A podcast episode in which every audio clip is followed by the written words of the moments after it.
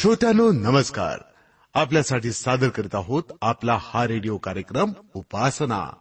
श्रोत्यानो पहाटे उगवणारा तांबडा सूर्य रंगी बेरंगी पक्षी फुलपाखर ही सुंदर सुंदर फुलं आणि त्यामुळे रोमांचित होणारं वातावरण विशाल पसरलेल्या सागरावर नृत्य करणाऱ्या लाटा बघितल्या ना की आमची खात्री पटते.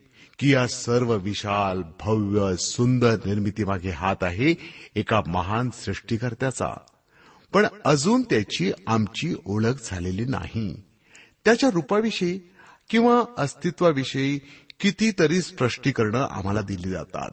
मग विश्वास ठेवायचा तरी कशावर? एवढ्याच करता आपण मन लावून आपला उपासना हा कार्यक्रम ऐका. आपल्या प्रश्नांची उत्तर मिळतील. आणि आता आता का नको ऐकायला एक भक्तिगीत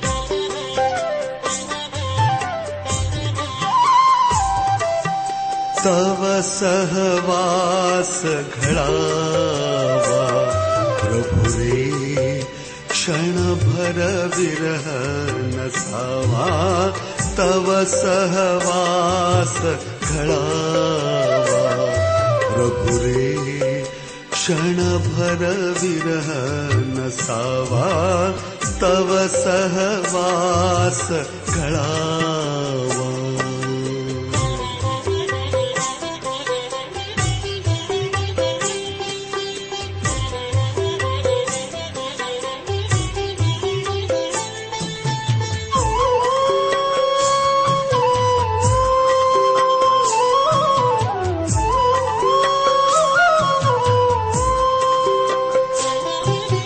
राहो सुंदर सदनी नगरी किंवा राणी पर्वत कुहरी राहो सुंदर सदनी नगरी किंवा राणी पर्वत कुहरी देह विभो हमाजा देहा विभो आमाजा कोे हि मग स्वर्गत जीवा तव सहवास वास गला प्रभुरे क्षणभर विरह न समा तव सहवास वास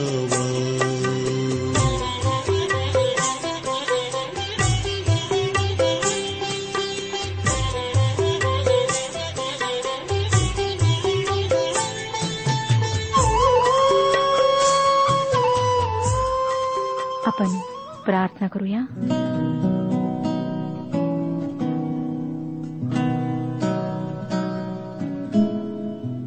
हे आमच्या महान जिवंत परमेश्वर पित्या तू आम्हाला हे जीवन दिलेलं आहेस. आणि आमची हीच इच्छा आहे की आमच्या ह्या जीवनाच्याद्वारे तुझंच गौरव व्हावं. तुझ्यावर विश्वास ठेवून चालण्याकरिता विश्वासामध्ये दृढ होण्याकरिता आम्हातील प्रत्येकाची मदत कर. प्रभू जेव्हा आमच्यावर संकट येतात आजार येतात दुःख येतात आम्ही विश्वासामध्ये डगमगू लागतो. आम्ही इकडे तिकडे धाव घेतो. तुझ्यावर आम्ही विश्वास ठेवत नाही. तुझ्यावरची आमची दृष्टी आम्ही दुसरीकडे लावतो. तू आमची क्षमा कर. आमची मदत कर प्रभू की सर्व परिस्थितीमध्ये आम्ही तुझ्याशी सत्यनिष्ठ राहावे. आजच्या वचनावर आशीर्वाद पाठव. ह्या वचनाच्याद्वारे आमच्याशी बोल. जे दुःखात आहेत आजारी आहेत निराश आहेत अशा सर्वांवर कृपादृष्टी कर. त्यांच्या शरीराला स्पर्श करून आरोग्य दे. त्यांचे सर्व विकार तू दूर कर प्रभू. सर्वांना आज आपली शांती आणि आनंद पुरेव. प्रत्येक कुटुंबावर आशीर्वाद पाठेव. ही प्रार्थना प्रभू येशू ख्रिस्ताच्या गोड आणि पवित्र नावात आम्ही मागत आहोत म्हणून स्वीकार कर. आमेन. श्रोत्यानो आज आम्ही करिंदकरास दुसरे पत्र ह्याच्या दुसऱ्या अध्यायाच्या चौदाव्या वचनापासून पुढच्या वचनांवर विचार करणार आहोत आणि त्यानंतर तिसरा अध्याय सुरू करणार आहोत. मानवी जीवनामध्ये संकटे व दुःख येण्याचे एक अत्यंत तर्कशुद्ध कारण पवित्र शास्त्र आम्हाला देते. आमच्या ख्रिस्ती विश्वासामध्ये आम्ही दृढ व्हावे आणि परमेश्वराचे सांत्वन आम्हाला प्राप्त व्हावे जेणेकरून आम्ही इतरांचे सांत्वन करायला सिद्ध होऊ शकतो. करिंदकरास लिहिलेल्या दुसऱ्या पत्राच्या दुसऱ्या अध्यायामध्ये पॉल हे कारण स्पष्ट करतो. पवित्र आत्म्याचे सांत्वनाचे व आम्हाला विश्वासामध्ये स्थिर करण्याचे कार्य देखील पॉलाने या ठिकाणी स्पष्ट केले आहे. त्यानंतर तो सेवेचे सामर्थ्य व सुवार्तेचा विजय याविषयी करिंदकरांचे मार्गदर्शन करतो. जी सुवार्ता आज मला गाजवता येते व जे देवाचे वचन मला इतरांना सांगता येते त्यामुळे मी ख्रिस्तामध्ये आनंद करते. ही खरोखर एक अत्यंत महान सेवा आहे. श्रोत्यानो या वचनांमध्ये पावलाने आमच्यासमोर एक महान आणि गौरवी चित्र उभे केले आहे. तो म्हणतो चौदाव्या वचनात दुसरा अध्याय चौदावे वचन जो देव आम्हा सर्वदा ख्रिस्ताच्या ठाई जयोत्सवाने नेतो आणि सर्व ठिकाणी आमच्याद्वारे आपल्याविषयीच्या ज्ञानाचा परिमल प्रगट करीतो त्याची स्तुती असो. सुभार्थ सांगणे म्हणजे विजयी आगमनाची किंवा प्रवेशाची सुरुवात करणे किंवा मार्गदर्शन करणे होय. या ठिकाणी रोमी सम्राटांचा रोममधील विजयी प्रवेश ही पार्श्वभूमी आपण लक्षात घ्यायला पाहिजे. रोमी सेनापती युरोप किंवा आफ्रिकेला जात असे. विजय संपादन करीत असे. त्याच्या बहुतेक सर्व मोहिमांमध्ये तो विजय मिळवी. हा विजयी योद्धा रोमला परत आल्यावर तो मोठ्या दिमाखाने शहरात प्रवेश करीत असे. त्याच्या प्रवेशाची मिरवणूक सकाळपासून रात्रीपर्यंत वाजत गाजत नेल्या जाई. हा रोमी विजयी योद्धा आपली लूट आणि लुटीत मिळवलेली जनावरे आपल्यासह आणत असे. त्या मिरवणुकीच्या पुढच्या भागात कैद करून आणलेले लोक असत. त्यांची नंतर सुटका केल्या जात असे व त्यांना रोमी नागरिक बनवल्या जाई. मिरवणुकीच्या मागच्या भागात कैद करून आणलेले परंतु मरणदंडास पात्र ठरवलेले लोक असत. या विजयी प्रवेशाच्या प्रसंगी ते धूप जाळीत. त्यांच्या देवांना ते आपल्या विजयाचे श्रेय देत आणि त्यांच्यासमोर धूप जाळीत. या मिरवणुकीच्या मध्येमध्ये धुपाच्या धुराची वलय असत. कधीकधी ती वलये अतिशय दाट असत. मिरवणूक पुढे जात असताना धुपाचा धूर त्या मिरवणुकीला कधीकधी झाकून टाके. या पार्श्वभूमीवर पॉल म्हणत आहे आता जो देव सर्वदा ख्रिस्तामध्ये आम्हास आपल्या विजयात नेतो त्याची उपकार स्तुती असो. ही गोष्ट खरोखर अद्भुत आहे. जर तुम्ही ख्रिस्तामध्ये आहात तर तुम्ही पराभूत होऊ शकत नाही. पॉल म्हणतो की देव सर्वदा आम्हास विजयात नेतो. म्हणजे तो आमचा कधीही पराभव होऊ देत नाही. सर्व ठिकाणी आम्ही विजयी ठरतो. पॉलाला इफिसमध्ये पुष्कळ यश आले. अथेन्समध्ये खूप यश आले नाही. परंतु तरीही पॉल सांगतो की त्याचा दोन्ही ठिकाणी विजय झाला. तो म्हणतो देव सर्वदा ख्रिस्तामध्ये आम्हास विजय देतो. पुढे तो म्हणतो आम्ही सर्व ठिकाणी आम्हाकडून आपल्याविषयीच्या ज्ञानाचा सुगंध प्रकट करतो. श्रोत्यानो पौलाची शिकवण व त्याचे जीवन याद्वारे परमेश्वर त्याच्या ज्ञानाचा सुगंध सर्वत्र प्रकट करीत होता.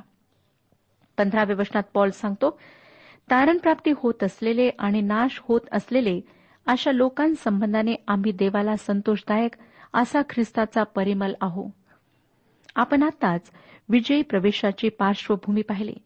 त्या विजयी मिरवणुकीत ज्यांना सोडविले जाणार आहे व ज्यांचा मृत्यू ठरलेला आहे अशा दोन्हींचा समावेश असे.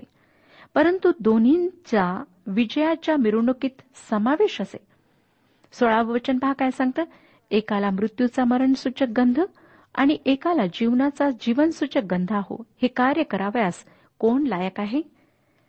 देवाच्या वचनाला सुगंधाची उपमा देण्यात आली आहे व देवाचे वचनच आमच्या जीवनाचा न्याय करते.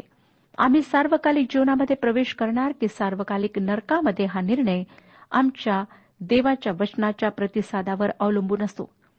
प्रभू यशू ख्रिस्ताला देवाने जगामध्ये पाठवले यासाठी की त्याच्यावर विश्वास ठेवणाऱ्यांचे तारण व्हावे. हे पवित्र शास्त्र सांगते. पवित्र शास्त्र आम्हाला पुढे योहान कृषुभर्तमान तिसरा अध्याय आणि अठराव्या वचनात सांगते जो त्याच्यावर विश्वास ठेवतो त्याच्यावर न्यायनिवाडाचा प्रसंग येत नाही. जो विश्वास ठेवित नाही त्याचा न्यायनिवाडा होऊन चुकला. कारण त्याने देवाच्या एकुलत्या एक पुत्राच्या नावावर विश्वास ठेवला नाही. जे त्याच्यावर विश्वास ठेवत नाहीत त्यांच्यासाठी सुवार्ता मरणाचा गंध आहे. परंतु जे त्याच्यावर विश्वास ठेवतात त्यांच्यासाठी तो जीवनाचा गंध आहे. श्रोत्यानो जगातली सर्वात अमूल्य गोष्ट कोणती? तर ती म्हणजे देवाचे वचन सांगणे. पॉल या गोष्टीच्या जाणीवेने भारावून गेला आहे. तो म्हणतो तर या कार्यासाठी कोण समर्थ आहे? खरोखर देवाचे वचन सांगणे ही सर्वात मोठी सेवा आहे आणि मला ती लाभली आहे याबद्दल मी देवाचे आभार मानते. देवाचे वचन सांगणे अद्भुत आहे श्रोतानो कारण तो आम्हाला नेहमीच विजय देतो. जेव्हा सुवार्ता सांगितल्या जाते व अनेक लोक ख्रिस्ताचा स्वीकार करतात तेव्हा तो आमच्यासाठी विजय निश्चितच आहे. त्यांच्यासाठी सुवार्ता जीवनाचा गंध बनते. परंतु जेथे सुवार्तेचा अव्यय केला जातो तिथल्या लोकांचे काय? देवाचे वचन सांगते की अशांसाठी वचन सांगणारे मरणाचा गंध बनतात. कारण आता त्यांना प्रभूच्या समक्षतेमध्ये जाऊन कधीच ही सबब देता येणार नाही की त्यांनी सुवार्ता ऐकली नाही. त्यांचा न्याय त्यांच्या सुवार्तेच्या अभेरामुळे ठरलेला आहे. अशाही वेळेस ते विजयी प्रवेशात सामील होतात. त्यांचा मरणदंड ठरलेला असतानाही ते प्रभू येशूच्या विजयाच्या मिरवणुकीत सामील केले जातात. कारण सरते शेवटी विजय तर ख्रिस्ताचाच आहे. पवित्र शास्त्र आम्हाला सांगते की प्रत्येक गुडघा त्याच्यासमोर टेकेल व प्रत्येक जीव त्याला प्रभू म्हणून कबूल करेल.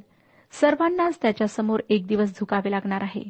तो तुमचा तारक असो किंवा न्यायाधीश असो तुम्हाला त्याच्यासमोर कधीतरी नतमस्तक व्हावे लागणार. म्हणूनच पॉल म्हणतो हे कार्य करण्यास कोण समर्थ आहे? ह्यांना तर मरण होण्यासाठी मरणाचा गंध परंतु त्यांना जीवन होण्यासाठी जीवनाचा गंध हो.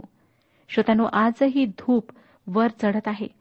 म्हणजे देवाचे वचन सांगितल्या जात आहे सुवार्थेचा प्रचार केला जात आहे. आणि जे आम्ही सुवार्थ सांगणारे आहोत ते आम्ही जीवनाचा गंध आहोत आणि मरणाचाही गंध आहोत. पुढे सतराव्या वचनात पॉल म्हणतो पुष्कळ लोक देवाच्या वचनाची भेसळ करून ते बिघडून टाकतात. आम्ही त्यांच्यासारखे नाही तर जसे सात्विकपणाने व देवाच्याद्वारे बोलावे तसे आम्ही देवासमक्ष ख्रिस्ताच्या ठाई बोलणारे आहोत. ख्रिस्ती सेवेची संपूर्ण योजना या ठिकाणी आम्हाला देण्यात आली आहे. देवाचे वचन नासवणे त्यात भेसळ करणे किंवा देवाच्या वचनाचा विपर्यास करणे त्याचा व्यापार करणे हे खऱ्या सुवार्तिकाचे किंवा सेवकाचे कार्य नाही. परंतु प्रामाणिकपणे जसे देवाचा आत्मा आम्हाला ते प्रगट करीतो तसे ते गाजविण्याचे आमचे कार्य आहे. सुवार्तेचे महत्त्व व तिचा विजय आपण पाहिला. आता आपण पुढच्या म्हणजे तिसऱ्या अध्यायाकडे वळत आहोत. ख्रिस्ताच्या गौरवी सेवेमध्ये देवाचे सांत्वन ही या अध्यायाची मध्यवर्ती कल्पना आहे. या आधीच्या अध्यायामध्ये पॉलाने सेवेतील विजयाविषयी माहिती दिली व या अध्यायामध्ये तो सेवेची मान्यता याविषयी लिहित आहे. तिसरा अध्याय पहिलं वचन पहा. आम्ही पुन्हा आपले वाखाणणी करू लागलो आहो काय? अथवा जशी कित्येकास लागतात तशी आम्हाला तुम्हासाठी किंवा तुमच्यापासून शिफारस पत्रे पाहिजेत काय? पॉल त्यांना विचारतो की ज्याच्याकडून त्याची नेमणूक झाली त्याच्याकडून शिफारस पत्र आणायची त्याला गरज आहे काय? देवाने त्याची सेवेसाठी नेमणूक केली हे सांगणारे पत्र त्याला हवे आहे काय? व तो स्वतःच या प्रश्नांना नकारार्थी उत्तर देतो कारण तो दुसऱ्या आणि तिसऱ्या वचनात लिहितो तुम्हीच आमचे पत्र आमच्या अंतकरणावर लिहिलेले सर्व माणसांना कळलेले व त्यांनी वाचलेले असे आहा. शाईने नव्हे तर सदाजीवी देवाच्या आत्म्याने कोरलेले दगडी पाट्यांवर नव्हे तर मासमय अंतकरण रूपी पाट्यांवर कोरलेले आमच्या सेवेच्या योगे तयार झालेले ख्रिस्ताचे पत्र असे तुम्ही प्रसिद्ध आहात. श्रोतानो या ठिकाणी फार सुंदर सत्य पावलाने सांगितले आहे. सेवेच्या प्रभावाचा पुरावा देवाच्या शिफारशीवर अवलंबून नाही. देव तुम्हाला शिफारस पत्र देत नाही. सेवेचा पुरावा म्हणजे मानवी हृदयाच्या पाठीवर लिहिलेले पत्र होय. माझ्या रेडिओद्वारे केलेल्या सुवार्ता सेवेमुळे जे लोक ख्रिस्ताकडे वळले तेच माझे शिफारस पत्र आहे. पॉल या करिंथातल्या मंडळीला म्हणतो तुम्हीच आमचे पत्र जे आमच्या हृदयात लिहिलेले आहे ते सर्व माणसे ओळखतात व वाचतात असे हा. पुढे तो चौथ्या वचनात म्हणतो आम्हाला ख्रिस्ताच्याद्वारे देवासंबंधी असा भरोसा आहे. या गोष्टीमुळे मला आत्मविश्वास मिळतो. मला माहीत आहे की पवित्र शास्त्र देवाचे वचन आहे. मला वाटते बौद्धिकदृष्ट्याही हे सिद्ध करता येईल की पवित्र शास्त्र देवाचे वचन आहे. परंतु आज मला त्याची गरज नाही. माझ्यासाठी ही गोष्ट अगदी साधी आहे. देवाचे वचन जे कार्य करते ते कार्यच त्याचा पुरावा आहे. एखादा चांगला खाद्यपदार्थ खाल्ल्याशिवाय त्याची चव कळत नाही. तसेच देवाचा अनुभव घेतल्याशिवाय देव किती चांगला आहे ते कळत नाही. स्तोत्रकर्ता चौतीस अध्याय आठव्या वचनात म्हणतो परमेश्वर किती चांगला आहे याचा अनुभव घेऊन पहा. त्याचवर भाव ठेवितो तो पुरुष धन्य. श्रोतानो हे तुमच्यासाठी एक आव्हान आहे. तुम्ही जर अजूनही देवाचा अनुभव घेतला नसेल तर तो अनुभव घ्या. प्रभू परमेश्वर खरोखर जिवंत सत्य दयाळू व प्रीती करणारा परमेश्वर आहे. पॉल या करिंदकरांशी बोलताना प्रभूला उंचावतो. तो त्यांना पाचव्या वचनात लिहितो आम्ही स्वतः कोणतीही गोष्ट आपण होऊनच ठरविण्यास समर्थ हो असे नव्हे तर आमच्या अंगची पात्रता देवाकडून आलेली आहे. श्रोत्यानो पॉल कोणत्याही उत्तम गोष्टीचे श्रेय स्वतःकडे घेत नाही. तो ते देवाला देतो. तो स्वतःचा अशक्तपणा कबूल करतो. त्या अशक्तपणाविषयी तो याच पत्रामध्ये पुढे बारावाध्याय आणि दहाव्या वचनात म्हणतो ख्रिस्तासाठी दुर्बलता अपमान अडचणी पाठलाग संकटे ह्यात मला संतोष आहे. कारण जेव्हा मी अशक्त तेव्हाच मी सशक्त आहे. परमेश्वर मोठ्या गोष्टी व मोठे लोक यांच्या शोधात नाही. तसे असते तर त्याने तुमचा व माझा उपयोग कधीच केला नसता. तो या जगातल्या लहान गोष्टी दुबळ्या गोष्टी स्वतःचे हेतू पूर्ण करण्यासाठी उपयोगात आणतो. आमचे सामर्थ्य देवापासून आहे. आम्ही कोणी एक नाही श्रोतानो तर देवाच्या हातातले साधन मात्र आहोत ही गोष्ट लक्षात ठेवणे खरोखर आवश्यक आहे. पौलाने या गोष्टीची जाणीव ठेवली. त्याने सतत ख्रिस्ताला उंच केले. देवाला गौरव दिले. स्वतःचा अशक्तपणा कबूल केला. तो पुढे सहाव्या वचनात ह्या लोकांना लिहितो त्यानेच आम्हाला नव्या कराराचे सेवक होण्यासाठी समर्थ केले. तो करार लेखी नव्हे तर आध्यात्मिक आहे कारण लेख जीवे मारतो परंतु आत्मा जिवंत करीतो. श्रोतानो या ठिकाणी पॉल जुन्या व नव्या करारातील फरक स्पष्ट करीत आहे. पुष्कळ बाबतीत त्यांच्यामध्ये विरोध आहे.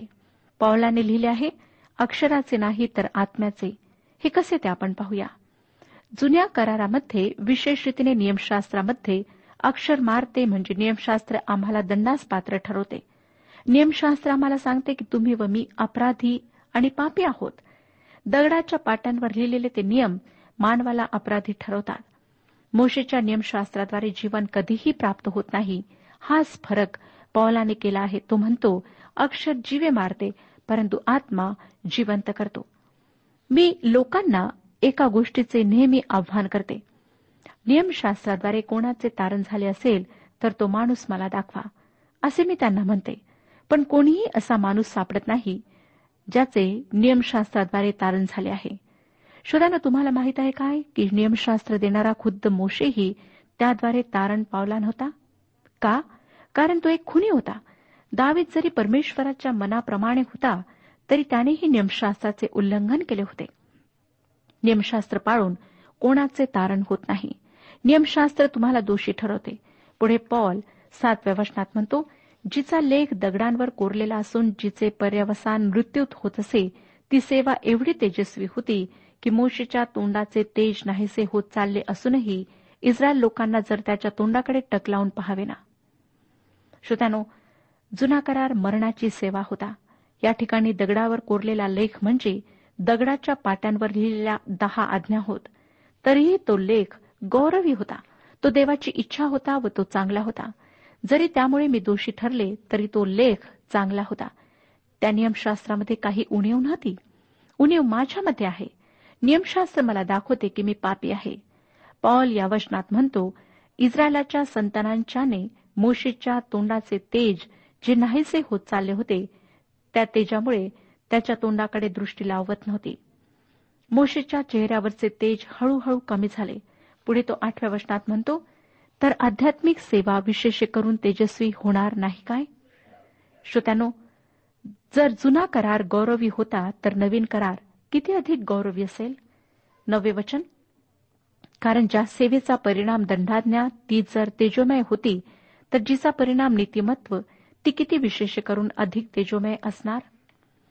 न्यायी ठरविण्याची सेवा म्हणजे येशू ख्रिस्तामध्ये आम्हाला जे नीतिमत्व प्राप्त होते ते. दहा आणि अकरा वचने इतकेच नव्हे तर जे तेजस्वी होते ते ह्या तुलनेत अपरंपार तेजापुढे तुलनेने हीन तेज ठरले. नष्ट होत चाललेले जर तेज युक्त आहे तर जे शाश्वत ते कितीतरी अधिक तेजस्वी असणार. जे नाहीसे केल्या गेले ते नियमशास्त्र होते व नवीन करार कितीतरी अधिक पटीने गौरवी होतो. श्रोत्यानो या ठिकाणी पॉल मोशेद्वारे नियमशास्त्र देणे व ज्या कृपेच्या काळात आपण जगतो तो यांच्यामधील विरोध दाखवला आहे. बारा आणि तेरा वचने पहा. तर मग आम्हाला अशी आशा असल्यामुळे आम्ही फार धिटायने बोलतो. इस्रायल लोकांनी जे नाहीसे होत चालले होते त्या तेजाकडे एकसारखी दृष्टी लावू नये म्हणून मोशे आपल्या मुखावर आच्छादन घालीत असे. तसे आम्ही करीत नाही. श्रोत्यानो आपण ही गोष्ट लक्षात ठेवली पाहिजे की नियमशास्त्राचे देणे दोनदा झाले. जेव्हा सिनाय पर्वतावर मोशे गेला तेव्हा परमेश्वराने त्याला दगडी पाट्या दिल्या व स्वतः त्यावर नियम लिहिले. इस्रायली लोकांनी त्या नियमांचे पालन करायचे होते व त्यांनी त्याचे पालन केले असते तर त्यांचे तारण झाले असते. परंतु कोणीही त्याचे तंतोतंत पालन करू शकला नाही. परमेश्वर त्यांचा त्याद्वारे न्याय ठरवणार होता. जेव्हा परमेश्वरासह मोशे डोंगरावर होता तेव्हाच इस्रायली लोकांनी पहिल्या दोन आज्ञा मोडल्या. माझ्यासमोर तुला दुसरे देव नसोत आणि तू आपल्यासाठी कोरीव मूर्ती करू नकोस. या दोन आज्ञा त्या होत्या. मोशीचे नियमशास्त्र फार कडक होते. मोशीही म्हणाला की मला फार भीती वाटते व माझा थरकाप होतो. या नियमशास्त्राने डोळ्यासाठी डोळा दातासाठी दात अशी मागणी केली. नियमशास्त्र परिपूर्ण अंगभूत नीतिमत्व व पावित्र्य होते. नियमशास्त्रानुसार माणसाची पात्रता असेल त्याप्रमाणे त्याला मिळत असे. श्रोतानो आपण निर्गमच्या बत्तीसाव्या अध्यायामध्ये पाहिले की लोक नियमशास्त्राचे आधीच उल्लंघन करू लागले होते आणि त्याचा परिणाम काय झाला? देवाने मोशेला लोकांकडे खाली जायला सांगितले. मोशे पर्वतावरून खाली लोकांकडे गेला. त्याने दुरूनच इस्रायली लोकांना पहिल्या दोन आज्ञा मोडताना पाहिले. त्याने नियमशास्त्राच्या दगडी पाट्या त्यांच्याकडे आणण्याचे धाडस केले नाही.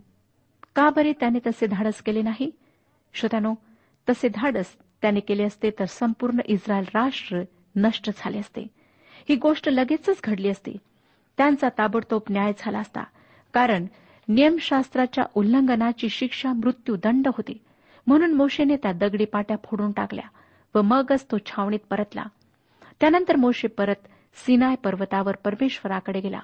मोशेला माहीत होते की सर्व इस्रायल त्याच्या पापाकरिता नष्ट केल्या जाईल. परंतु मोशे देवाजवळ बेची याचना करीत होता. मग देवाने त्याला दुसरी संधी दिली. म्हणजे त्याने मोशेला नियमशास्त्राच्या दुसऱ्या पाट्या दिल्या. मोशेला समजले की परमेश्वर नियमशास्त्र कृपा व दया यांनी सौम्य करीत आहे. मोशेच्या या नियमशास्त्राच्या केंद्रस्थानी निवास मंडप आहे आणि अर्पणाची पद्धत घालून देण्यात आली आहे. या दोन्हीच्या आधारे देवाकडे जाण्याचा मार्ग तयार झाला. म्हणजे रक्त सांडल्याशिवाय पापाची खंडणी दिल्या जात नाही. श्रोत्यानो प्रभू परमेश्वराच्या समक्षतेमध्ये आपण कसे जाऊ शकतो? परंतु काळजी करण्याचे कारण नाही कारण देवाने आमच्यासाठी एक मार्ग तयार केला आहे. हे प्रगटीकरण अद्भुत आहे. मोशेचा चेहरा तेजस्वी झाला यात नवलते काय? पर्वतावरून मोशी जेव्हा खाली आला तेव्हा त्याच्याजवळ नियमशास्त्राच्या दुसऱ्या पाट्या होत्या. त्या दोषी ठरविण्याची सेवा मरणाची सेवा अशा पाट्या होत्या. व स्वतः नीतिमत्व मिळू न शकणाऱ्या मानवाकडून त्या नीतिमत्वाची मागणी करीत होत्या. परंतु त्यासोबत अर्पणाची ही पद्धत लावून दिलेली होती. त्या पद्धतीद्वारे देवाची कृपा प्रगट होते. ख्रिस्ताचा मृत्यू आणि पुनरुत्थान यांच्यामध्ये देवाची कृपा पूर्ण झाली व हीच कृपा पॉलाला मिळाली. पॉल हा परुषांचा परुषी नियमशास्त्राखाली असलेला माणूस होता. तो आता अशा ठिकाणी आला की तेथून तो म्हणू शकला फिल्पेकारास पत्र तिसरा अध्याय आणि नवव्या वचनात तो म्हणतो फिल्पेकरास पत्र तिसरा अध्याय आणि नववे वचन. आणि मी त्याच्या ठाई आढळावे आणि माझे नीतिमत्व माझे स्वतःचे नव्हे म्हणजे नियमशास्त्राच्या योगे प्राप्त होणारे नीतिमत्व नव्हे तर ते ख्रिस्तावरील विश्वासाने प्राप्त होणारे म्हणजे देवापासून प्राप्त होणारे नीतिमत्व असे असावे. श्रोत्यानो या ठिकाणी खरोखर गौरवाची सेवा आहे आणि ही सुवार्ता आहे. नियमशास्त्र गौरवी होते. ते माणसाला तारणाचा मार्ग दाखवू इच्छित होते परंतु त्याच्या मागण्या पूर्ण करण्याची ताकद माणसामध्ये नव्हती. देवाला संतोष देण्याचा तो जीवनाचा एक गौरवी मार्ग होता. परंतु माणसाच्या पापी स्वभावामुळे तो मार्ग मरणाची सेवा असा झाला. तथापि ख्रिस्तामध्ये परिपूर्ण झालेल्या देवाच्या कृपेचा गौरव ही खरोखर गौरवी सेवा आहे. दुसऱ्या एका उतारामध्ये या सेवेला धन्यवादित देवाची गौरवी सुवार्ता असे म्हटले आहे. देव धन्यवादित आहे. देवाला कोणती गोष्ट सुख देऊ शकते? देव मानवावर प्रीती करणार आहे व दया करणे त्याला आनंदित करते. त्याला माणसाचे तारण करायला हवे आहे. मिखा संदेष्टाच्या पुस्तकामध्ये मिखाचे पुस्तक सातवाध्याय आणि अठराव्या वचनात आपणाला सांगण्यात आले आहे. मिखाचे पुस्तक सातवा अध्याय आणि अठरावे वचन. तू समान देव कोण आहे? तू अधर्माची क्षमा करीतोस. आपल्या वतनाच्या अवशेषाचे अपराध मागे टाकतोस. तो आपला राग सर्व काळ मनात ठेवणार नाही कारण त्याला दया करण्यात आनंद वाटतो. श्रोत्यानो एखाद्या मानवी कुटुंबाचा नाश व्हावा ही देवाची इच्छा नाही. परमेश्वर एहस्केल संदेष्टाला एहस्केलचे पुस्तक तेहतीसावा अध्याय आणि अकराव्या वचनात म्हणाला एहस्केलचे पुस्तक तेहतीसावा अध्याय आणि अकरावे वचन. त्यास सांग प्रभू परमेश्वर म्हणतो माझ्या जीविताची शपथ कोणी दुर्जन मरावा यात मला काही संतोष नाही. तर त्याने आपल्या मार्गावरून मागे फिरून जगावे यात मला संतोष आहे. फिरा आपल्या मार्गावरून मागे फिरा. इस्रायल वंशज हो तुम्ही का मरता? तारण करण्याची देवाची इच्छा आहे. माणसाचे तारण करण्यामध्ये देवाला आनंद वाटतो. आपण पाहिले की कोणाचा नाश व्हावा ही देवाची इच्छा नाही. किती चांगला देव आहे आपला. तो दुष्टांचाही नाश व्हावे असे मनात योजित नाही. इच्छा बाळगत नाही तर त्याने आपल्या दुष्टपणापासून मागे फिरावे देवाकडे वळावे अशीच त्याची इच्छा असते. श्रोत्यानो जेव्हा मोशे दुसऱ्यांदा पर्वतावरून खाली आला तेव्हा तो आनंदी होता व त्याचा चेहरा तेजस्वी होता. अर्पणाच्या पद्धतीद्वारे इस्रायली लोकांसाठी आता एक मार्ग होता. मोशेने आपल्या चेहऱ्यावर आच्छादन घातले. यासाठी नाही की त्याचा चेहरा तेजाने झळकत होता व लोक त्याच्याकडे पाहू शकत नव्हते. तर यासाठी की ते तेज हळूहळू नाहीसे होते. त्याचा चेहरा गौरवाने प्रकाशित झाला होता परंतु ते तेज हळूहळू नष्ट होत होते. चौदावं वचन आम्हाला सांगतं परंतु त्यांची मने कठीण झाली कारण जुना करार वाचून दाखविण्यात येतो तेव्हा तेच आच्छादन आजपर्यंत तसेच न काढलेले राहते. ते ख्रिस्तामध्ये नाहीसे होते. श्रोत्यानो काय? इस्रायली लोकांप्रमाणे तुमची ही मने आच्छादलेली आहेत? परमेश्वर येशू ख्रिस्त व पाप यांच्याविषयी तुमच्या मनामध्ये पूर्वग्रह आहेत काय? त्यामुळे तुम्ही ख्रिस्ताचा तारणारा म्हणून स्वीकार करण्यास नाखुश आहात काय? आजच आपल्या मनातील सर्व गैरसमज दूर करा आणि येशू ख्रिस्ताला आपला तारणारा म्हणून स्वीकारा. परमेश्वर आपला सर्वांस आशीर्वाद देऊ. आजच्या उपासना कार्यक्रमात परमेश्वराच्या जिवंत वचनातून मार्गदर्शन आपण ऐकलं. आजच्या या वचनातून आपणास काही आशीर्वाद मिळाला असेल यात काही शंका नाही. हो जीवनविषयक काही शंका असल्यास किंवा काही प्रश्न असल्यास किंवा काही प्रार्थना निवेदन असल्यास पत्राद्वारे आम्हास अवश्य कळवा. आम्हाला अगदी आनंदच होईल. पत्र व्यवहारासाठी आमचा पत्ता लिहून घ्यावा. कार्यक्रम उपासना पोस्ट बॉक्स क्रमांक एक शून्य दोन बेजनबाग नागपूर पिनकोड क्रमांक चार चार शून्य शून्य शून्य चार. आमचा ईमेल अॅड्रेस आहे Marathi T T B at radio eight eight two dot com email address पुन्हा एकदा ऐका Marathi T T B at radio eight eight two dot com बरं तर आता इथंच थांबूया कारण आपल्या कार्यक्रमाची वेळही संपत आलेली आहे. पुन्हा आपली भेट आपल्या पुढल्या कार्यक्रमात तोपर्यंत नमस्कार.